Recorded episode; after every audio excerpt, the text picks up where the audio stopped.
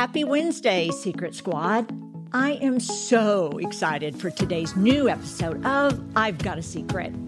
I'm talking with two women who have the most unbelievable personal story. Their story is so shocking that it was adapted into a six-part story for the New York Times, a true crime podcast, and a hit television show titled Dirty John. The podcast was downloaded ten million times in six weeks, and the television show received a Golden Globe nomination. My guest, Deborah Newell and her daughter, Tara Newell.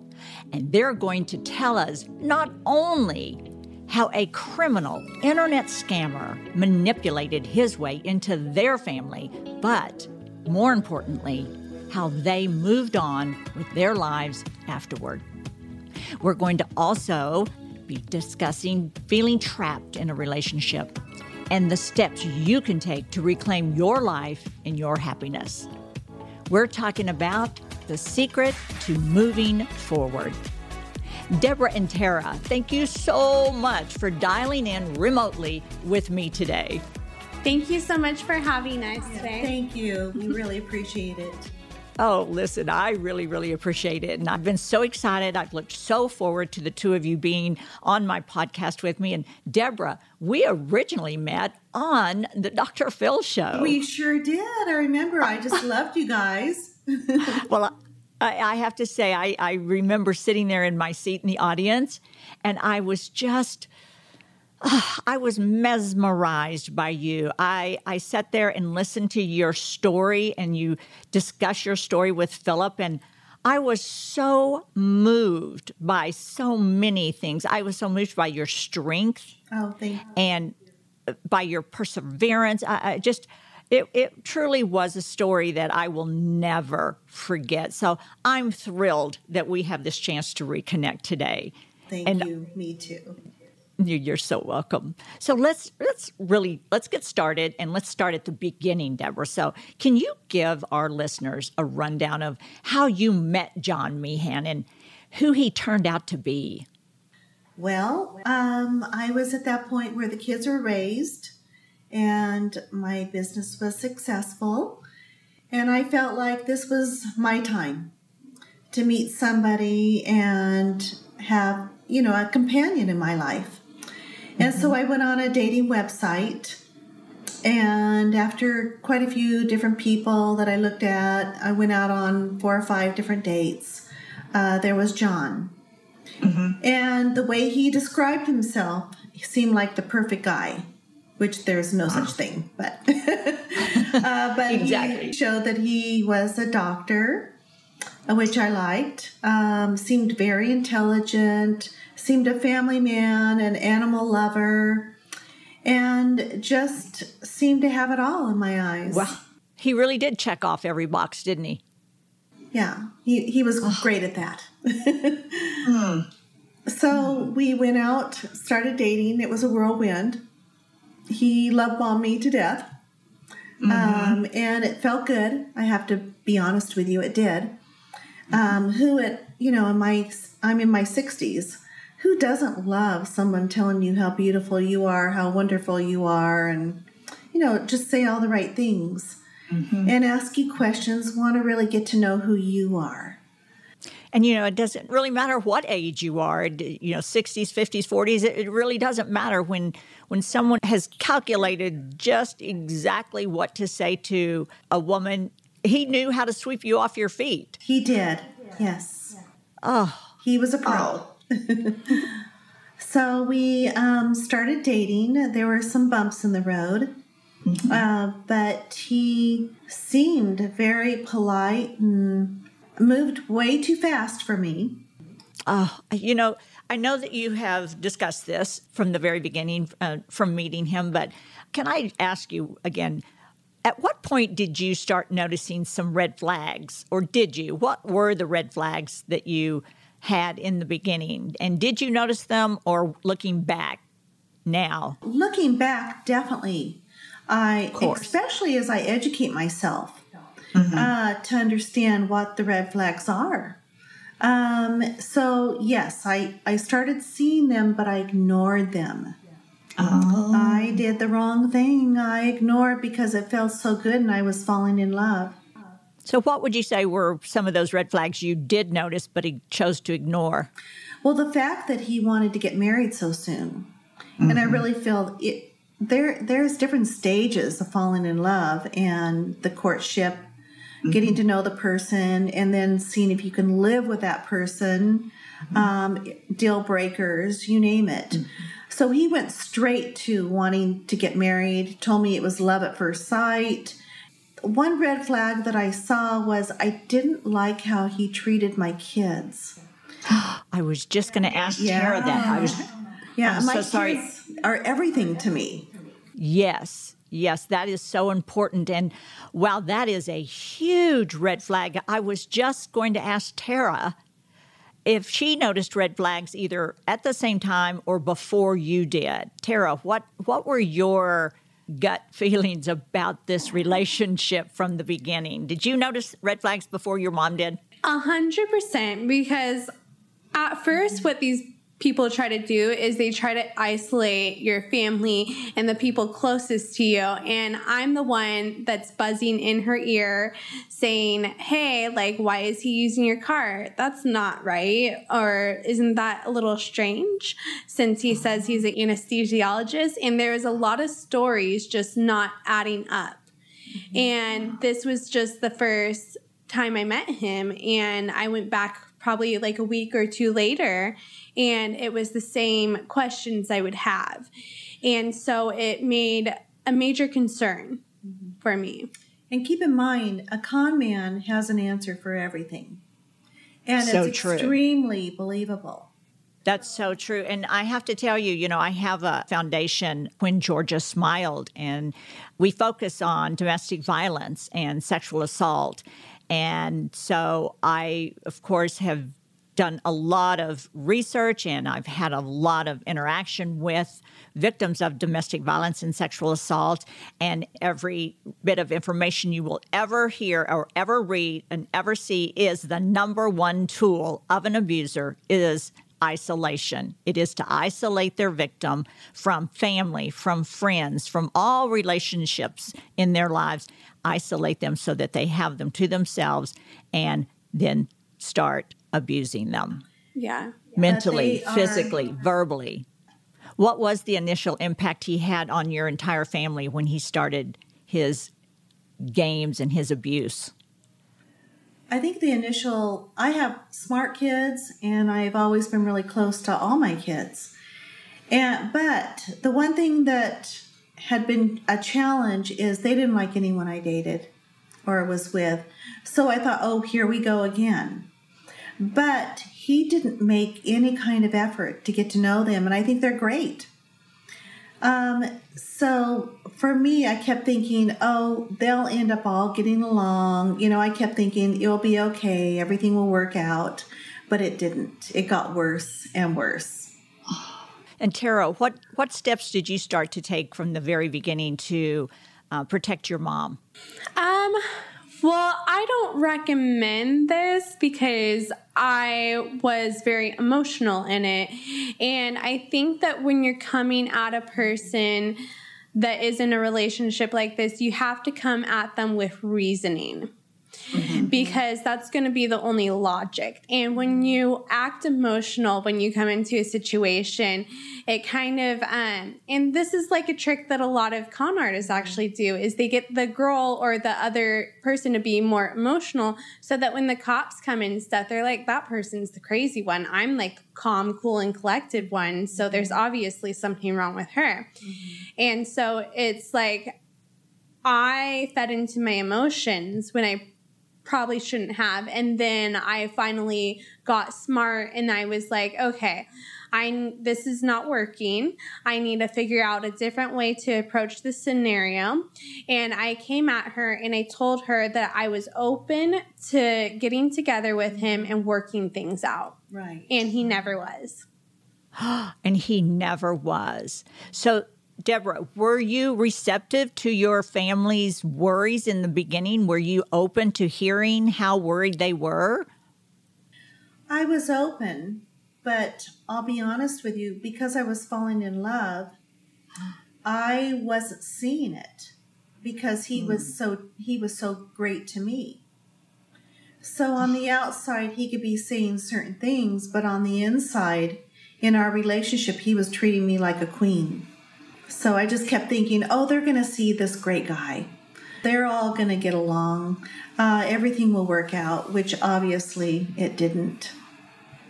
Well, I can understand, too, your dilemma in that your children are grown. And as you said in the beginning, that you thought it's it's time. It's my time now. It's it's time for me to have uh, my own life. And I'll, and and he was basically feeding you this life that you decided it was time for you to have. So I, I completely understand the conflict that you must have felt when your children would come to you and, and tell you something negative. You feel torn mm-hmm. because you want everyone to get along. You love this man. You're falling in love with this man who you think he is. And mm-hmm. you adore and love your children. Yes. So you you just want this big, happy family.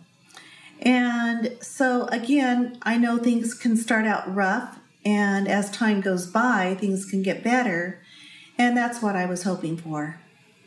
Did you, when you did notice, though, that uh, he was never open to having a relationship with your children, did that just hang in your mind all the time?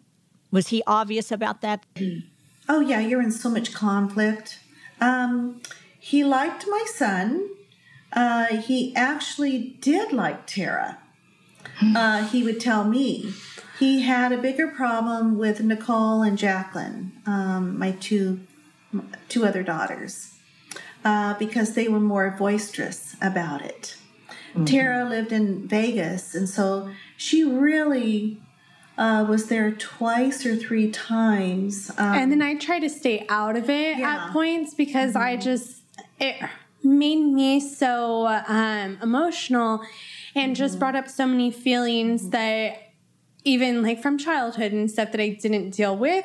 And I just could not deal with it. I could not cope with that. Because, I mean, uh, let's, let's admit that as much as you maybe didn't like him, you never dreamed he was going to turn out to be the person he really was. No. Um, I, I did dream it, actually. Yeah. you, you did dream it. Tell us about that. Um, actually, in the beginning, like right after, like, um, like after you guys got married and stuff, um, I had a dream. Like, I had these recurring dreams that um, I was stabbing him in my sleep, well, like in my dreams. And wow. I didn't know about that yeah. until way after everything. And so oh, I kept, no. like I told my mom like a couple times, but she probably just thought I was being emotional. And I was just like, he's going to come after us. He's going to like try to kill us. Oh. And um, I also had like feelings that he was poisoning her. Oh my heaven. Okay. But I don't know if that's true or not, you know. I'm still alive, so probably not. uh, well, you did have a lot of kidney problems, but that's, you had a lot During of um, yeah. hospital Very visits. Likely. Yeah. I'm just so sorry that the entire family has had to go through this. So here he was, sweeping you off your feet, telling you everything you wanted to hear, uh, romancing you and such. So explain how the relationship went sour. What started happening to make you realize this is not the man I thought he was? Well, um, I have a nephew named Chad, and mm-hmm. Chad had actually called me on, it was a Saturday, I think I left on a Tuesday or Wednesday, and said, what if John had not been in Iraq? Would you still love him? And I thought, well, what do you mean? What if he had been in jail? And he says, what if he's not an anesthesiologist? So there were all these what ifs. Would you still be with him? And I was like, well, what do you mean? What are you talking about? So he sort of opened um, up me to obviously look deeper into mm-hmm. what was going on.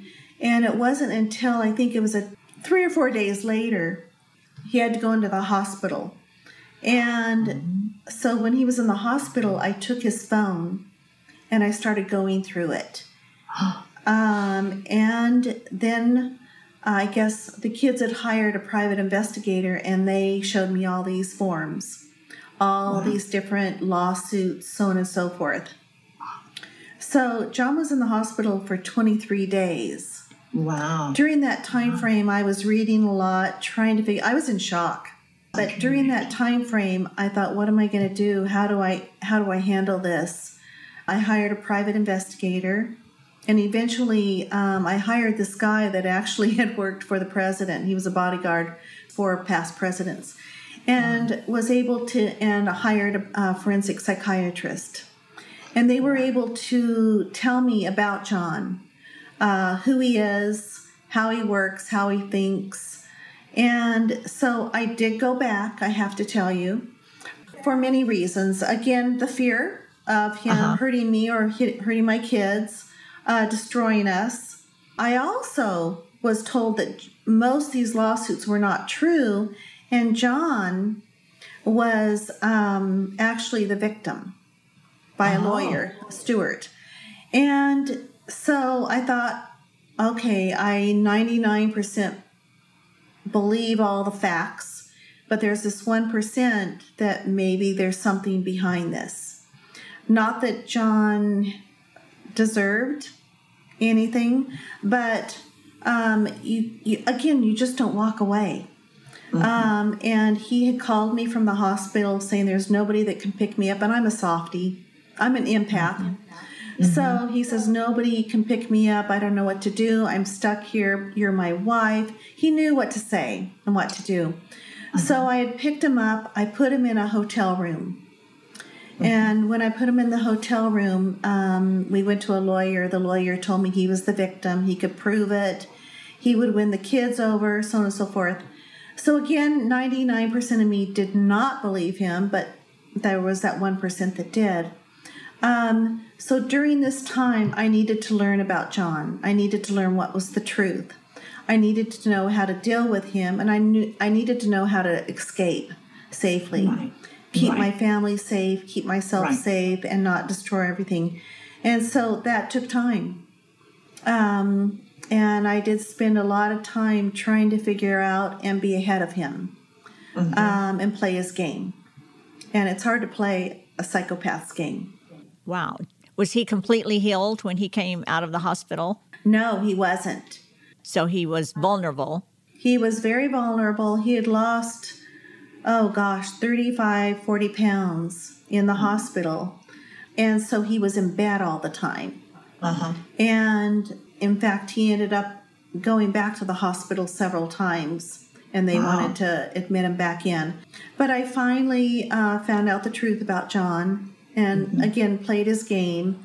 Uh, little by little, I was changing passwords. Every paycheck I would take and hide the money, um, give to my kids. Um, I had to literally come up with a plan of how to leave. I left him. I can't even begin to tell you what he tried to destroy. My business, my reputation, everything you can think of, he went after. He he set my car on fire. Um, but anyway, I was in hiding for eight months, seven and a half months. What was your breaking point when you finally decided you had to get out of the relationship? Well, first of all, um, I went back one time, um, and I went back for many, many different reasons, but one of mm-hmm. them was, at this point, I was in fear that he could hurt my kids, and I thought, if mm-hmm. I go back, he won't hurt my kids, mm-hmm. um, because I think your children's lives become more important than your own, mm-hmm. and then I also, I had one foot in and one foot out. Uh, he was on, he knew all my passwords, all my accounts. Um, he knew too much about me at that point to where you just don't walk away. You, you know, that's another thing that uh, I, I like to tell everyone from my experience of, with the foundation, that uh, when you do leave, you don't just walk out. It is very, very important to plan your exit strategy. So I'm glad for you that, and because of your children, you took your time and you were very careful Well, thank uh, you. So what happened was I went back and mm-hmm. I decided I would educate myself mm-hmm. and educate myself who John was, um, how to play his game, and start moving money around and start figuring my life out. Let me ask you this. When you made that decision, did you tell your children that you believed them? Well, I didn't tell them that I believed them or didn't believe them. I just kept everything very private um, because I didn't want them to worry about me, right. number one. Um, but probably one of the biggest reasons I did leave John, not just because who he is and what he was doing, but I also love my kids so much uh, that I couldn't bear living the rest of my life with this conflict or not being close to them. And mm-hmm. so that really wears on you after a while. Oh, God bless you. Tara, are you able to describe when John physically attacked you?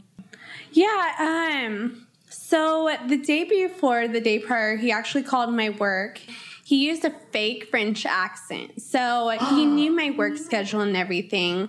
And then the day came and I was supposed to go to the Jason Aldean concert that night. So I was like preoccupied by that the whole day. And I got off thirty minutes earlier than I would have. And so I drove home and I got through the gate of my parking structure. My dog, Cash, he started barking. I look over and I see this guy fiddling in his trunk with a tire iron. I oh. don't know why I didn't think anything of that, but I was so preoccupied by the concert. And uh-huh. I pulled in and then I walked to where my license plate is and he grabbed me by the waist, looked me in the eyes and said, "Do you remember me?" Oh. And from that moment on, I tried to flee and get away from him. And um, I was unable to disconnect from him. I thought he was punching me at a point, but um, he was actually stabbing me. oh, oh, I'm so sorry. It's okay because he didn't get any major organs or anything. Oh. And it's like God was looking out for me that day. Yes. Um, I put my purse up to protect my heart. So he ended up stabbing my purse multiple times and me actually once or twice. Um, and I ended up falling on the floor and then he fell to his knees. And that's when the knife was um, visible. And I, Cash was attacking his ankles and legs at this time. And I love that dog. I, I love that dog. Right. And I was just on my back, just pedal kicking him, trying to block the knife as it's coming down on me. And one of the times when the knife was coming down, I kicked his forearm and it fell out of his forearm on my right hand side. And I'm right handed. And I picked it up, just didn't give it a second thought. And I started just wailing on him. And as he's falling down on me, I was holding his head so that he wouldn't bite me like a zombie um, because I watched oh. a lot of Walking Dead. Yes. Oh. And then um, I actually gave thought to the last two in the eye and in the forehead because I didn't want him to get up and come after me like you see in so many horror movies.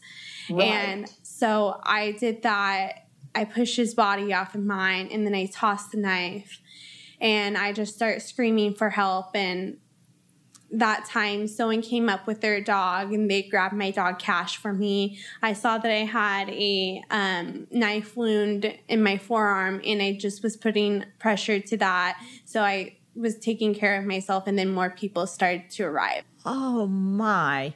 First of all, I want to thank you for telling me and the listeners about this experience and for sharing that. I know that you're talking about your own life. You're talking about something that's horrible that's happened to you. And I am so sorry that you went through that. Well, honestly, I did everything right in that situation.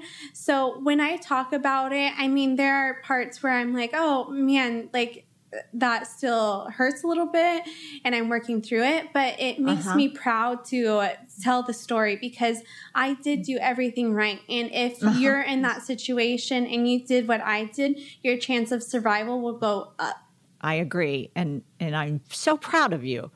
I really am so proud of you. And when you do tell that story, I can tell that you are telling it to help educate others, because I agree, you did do everything right. Thank you. Wow. I want to switch gears just a bit, because you both have been through so much. Let's talk about what happened after John. In the weeks and months that followed all of this, how did you both cope with anxiety and P T S D? Go ahead. I say we were both in shock at mm-hmm. first. Um, For a long time. Yeah, we both had different ways of dealing with it. Like she... She kind of wanted to get back into that normalcy and go back to work and um, have that outlet. And I I was just in shock. I saw that everybody was just looking at me like, oh, man, like what just happened to you? And I wanted everyone to think I was okay. Yeah. So for a while I was in denial. Think I just wanted everyone mm-hmm. to think I was okay, and because I didn't want them to feel bad for me. Mm-hmm. And so I um, pretended like I was okay. Want, is that because you didn't want your mother and your family, or you didn't want everyone to feel? I didn't want everyone, because everyone was just looking at me like, this girl just got stabbed. Like, poor her. Is she crazy now? And there was just so many um, negative beliefs mm-hmm. around um my thoughts during that time and how people were seeing me. Mm-hmm. And I did get a lot of friends that heard it and didn't believe it. And mm-hmm. so they're like, she's making up this story. And um, it, that was really hard because, and then too, my ex, he didn't know the triggers of P T S D. So when I told him I don't feel safe right now and stuff around your friends because they just had one issue, or because he was my ex-boyfriend, so you know sometimes friends have opinions about that, it made me feel like they were going to come after me. And dogs barking. Yeah, and dogs barking. Mm-hmm. I would collapse, have breakdowns, panic attacks, mm-hmm. you name it. And I didn't understand that those were triggers. Mm-hmm. And I really had to get education. Yeah. Yeah. Yes, yes. Did you find that talking to others and sharing your story helped you? Other friends and such, or professionals? So not at first, because um, a lot of friends were gossiping about it and stuff. Mm-hmm.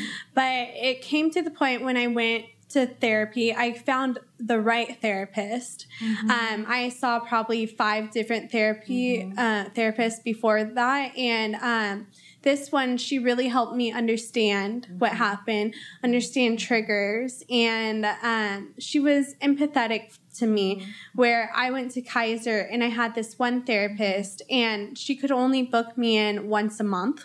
Yeah. oh, oh. And but you need to get in once a week or twice a week mm-hmm. if you've gone through something like this. Or when you're having a tough day, you need to be able to call that therapist and then be able to talk you through what you're going through. Agreed. Yeah. yeah. Agreed. Yeah. Yeah. So definitely I went to Austin and then I talked to the therapist, and then my mom reached out to me and said, hey, I have someone interested in sharing our story. And at this time, I was in a really good place mm-hmm. with my therapy. Mm-hmm. I uh, was going to church actually like three days a week, and I really found um, I lived in Austin, Texas, so I was just in a really great community there.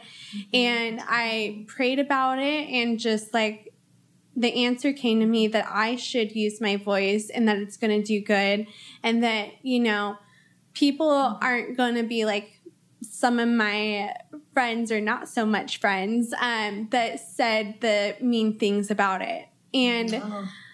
it will be believed and people will respect that. And some people won't, but they don't understand.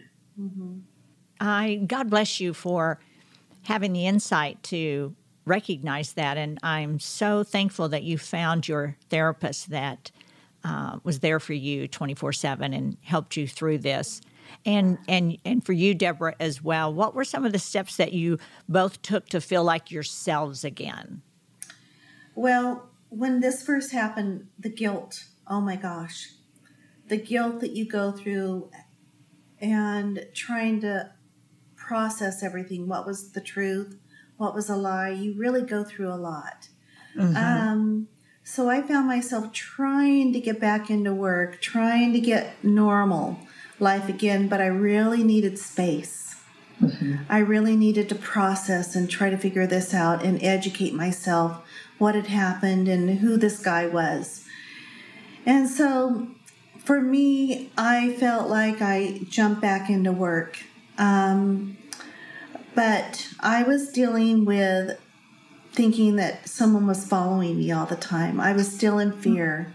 Um, mm-hmm. When I would come home, I'd look around and make sure nobody was there. So I still had John in my head that he was following me. Because during those eight months, I was in fear all the time. I mean, oh. I would go to bed and think he's going to come in and grab and choke me and kill me. Or I, I just can't imagine. Well, how long did it take you to feel like yourself again, to feel like you have your life back in control again? Well, I went to therapy also, um, but I didn't feel that that was my what benefited me the most. It was educating myself and mm-hmm. time. Time is so uh-huh. important. So I would say two years uh, is when I started feeling um, like I could handle things again. There's a lot of victim blaming out there. Mm-hmm. And at first I thought, how dare they? And I started thinking, okay, you know what? I went in just to find love and companionship. I did not go in with any other intention whatsoever. I just happened to meet a bad guy, That's a really right. bad guy. And so for me, I've always told my kids, uh, the most important thing for yourself is at the end of the day that you can look in the mirror and feel proud of who you are. Uh-huh. And so for me, um, I, I had to go back to that of who I am, what I believe in, and realize I didn't do anything wrong. I may have, I wish I would have seen the red flags. I wish I would have done a lot of things differently, but you can't go back. You can only move forward.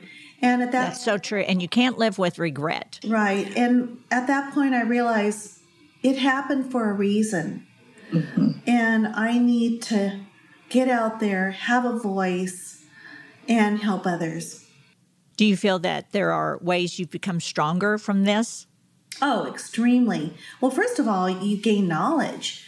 Now that I've been in someone else's shoes that's mm-hmm. been abused, you get it. You understand it. Mm-hmm. I'd love to hear about your individual relationships with gratitude. Oh, with gratitude. Oh, gosh. I have to say that every day I get up and I just feel blessed. Mm-hmm. Um, you just, just the fact that I lived this, I survived it, that Tara survived. Um, we're all, as a family, we're all so close again. I love that. And we just think that maybe it happened for us to share our story and help others with it.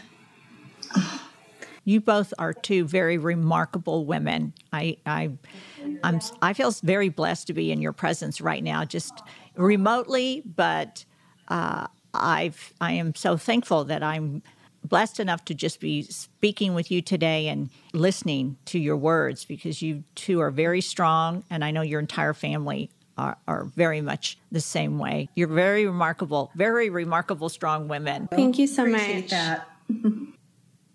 One of the things that we do on the podcast is I always have a drink of the day.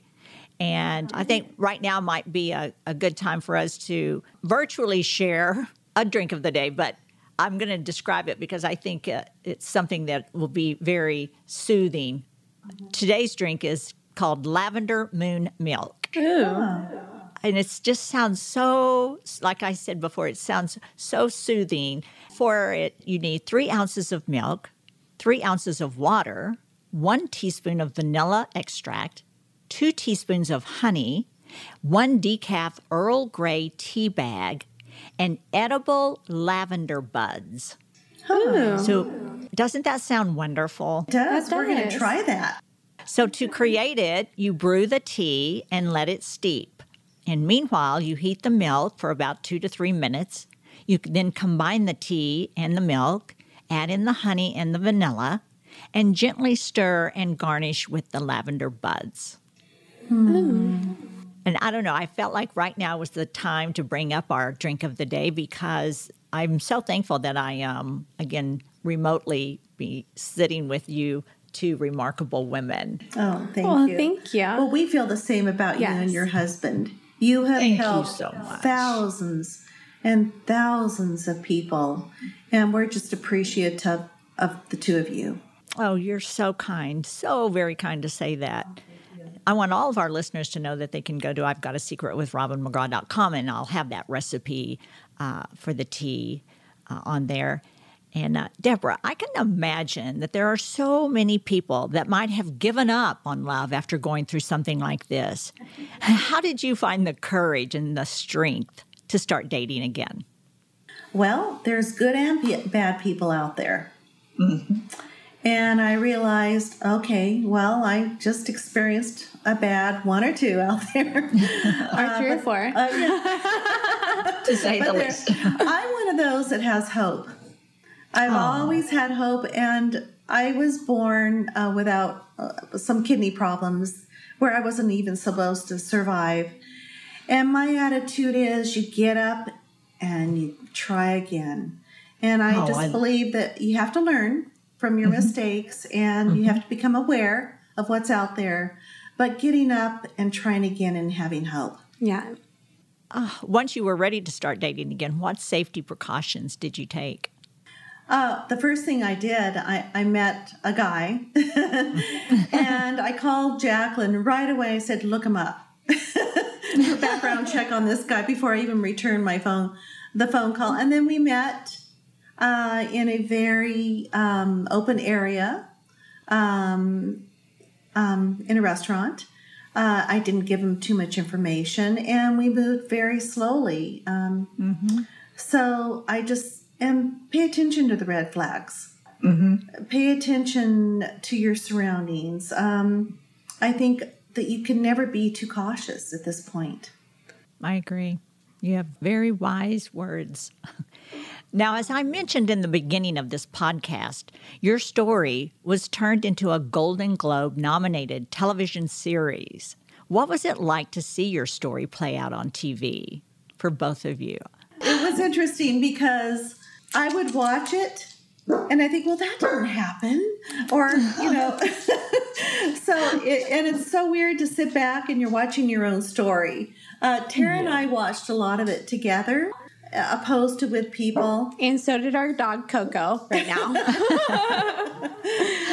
so, um, but it, it's just, it was, I think for me, it was very uplifting. I love Connie Britton. Oh, I love her, too. I was going to ask you how you felt about her portrayal of you, because I love her. I love her, too. I thought she did. We met beforehand. We became friends. Uh, in fact, I was just texting her the other day, when we get out of quarantine, we need to get together. But oh. she's um, she was delightful. I thought she did a great job. Um, she did. I believe that sitting there watching it and realizing it's your life, when you think you're so normal, and mm-hmm. to see this be such a big deal, it it it feels good um, in so many ways. Oh. Yeah. I'm so happy that, that you both were happy with it and proud of it. Tara, let me ask you this. What would you say to anyone listening who may have who may have a loved one in danger but isn't sure how to help? Say do all your education, um, get informed as much as possible. Try not to come at it with emotional response. Uh, mm-hmm. Try to think very logical.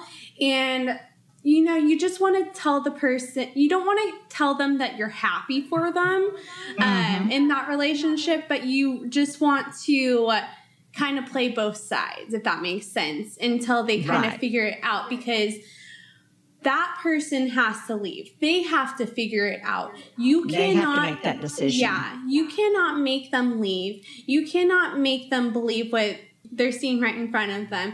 They have to figure it out for themselves and want to leave. But don't you agree? It's so important to keep an open line of communication. Oh, yes.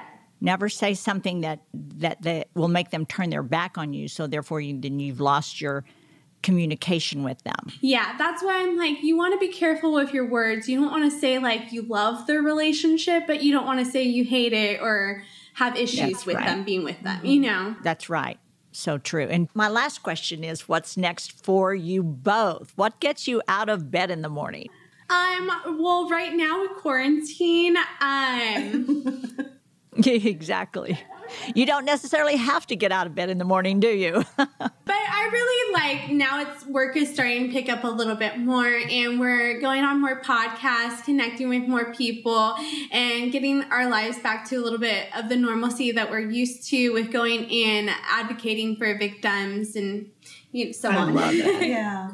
Um, we're both writing books, and it's about my life, yet it's also about red flags and about my sister that was murdered.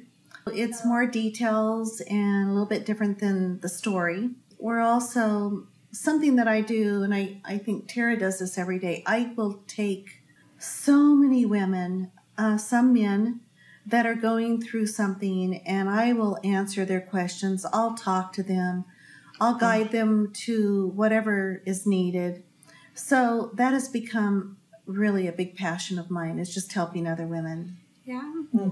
And that is just so wonderful to hear, because, you know, you could say, no, I'm going to focus only on me. I deserve this. And everyone would understand that, that if you wanted to just spend your days really focusing on yourself and, and healing and growing and continuing to give back to yourself, everyone would understand that about both of you. But but you don't do that. You both just yearn. I can feel it. You yearn to give back. You you just yearn to reach out to others and help in, in any way that you can. You're both amazing women. Oh, thank, oh, thank you. you. How do you feel about playing games? Like game? With guys or like people? No, no, no. Right now. Because another thing that I always do on my podcast is, a pl is play a game. I love games. So, we love games. I do too. I, I, I love to have fun, period. So that's what we do on the podcast. So we're going to play a game. And today's game is called She Got It From Her Mom. Uh-oh. Oh, dear. Obviously, every game that we play on the podcast is focused on our topic of the day.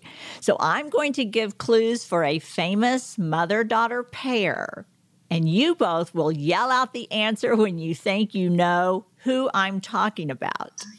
Okay. Okay? So don't hesitate to yell out the answer. The first one to say the correct answer gets the point.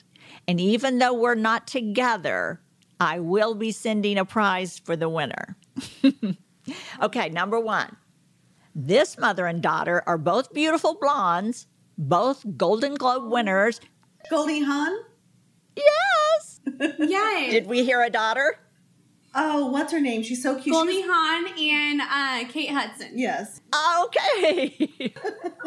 I think Tara won that one. I guess so. Okay. Number two. Both Hollywood legends in their own right, this mother paved the yellow brick road for her daughter. Oh, Judy oh. Garland. Judy Garland and Carrie. Uh, no, no. No, um... I know her because she was Princess Leia. Um, no, no. Judy Garland oh, and... Uh, the first name starts with an L. Oh, L Lila, L uh, Liza. Minnelli. Oh, oh, that. Yeah. Okay, good. Okay, you're tied. I'm not. I'm not opposed to helping and cheating and playing games.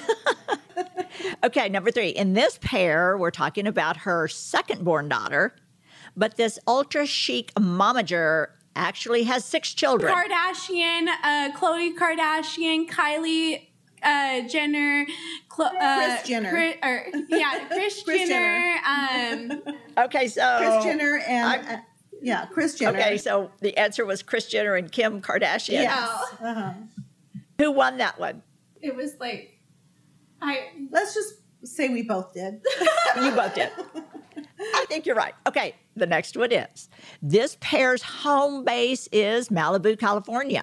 The mother is the ultimate top model, and her daughter is following in her footsteps. Kim Crawford. Christy Brinkley and no, her kid? No. no. Kim, Kim Crawford and her daughter.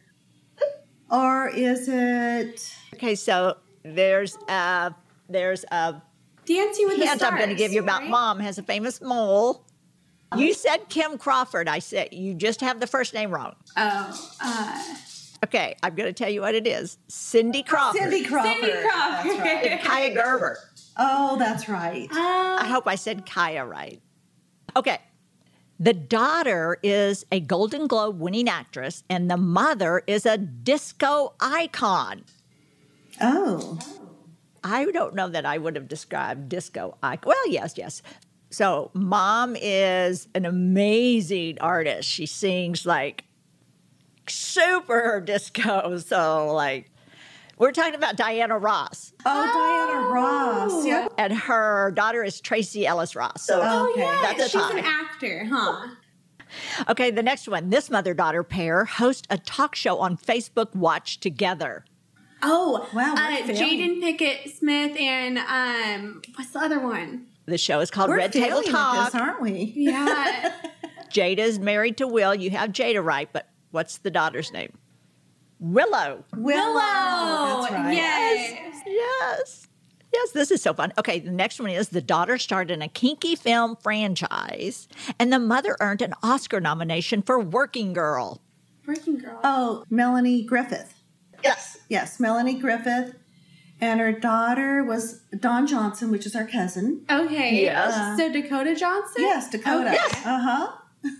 It's a tie. You both got it. I know the moms okay. usually, she knows the daughters. I think you both have tied everyone. This is the last question. This is a gorgeous blonde pair. The mom is an impressive interior designer, and her daughter is a talented podcast host. Both are extremely inspirational. Oh, I think it's us.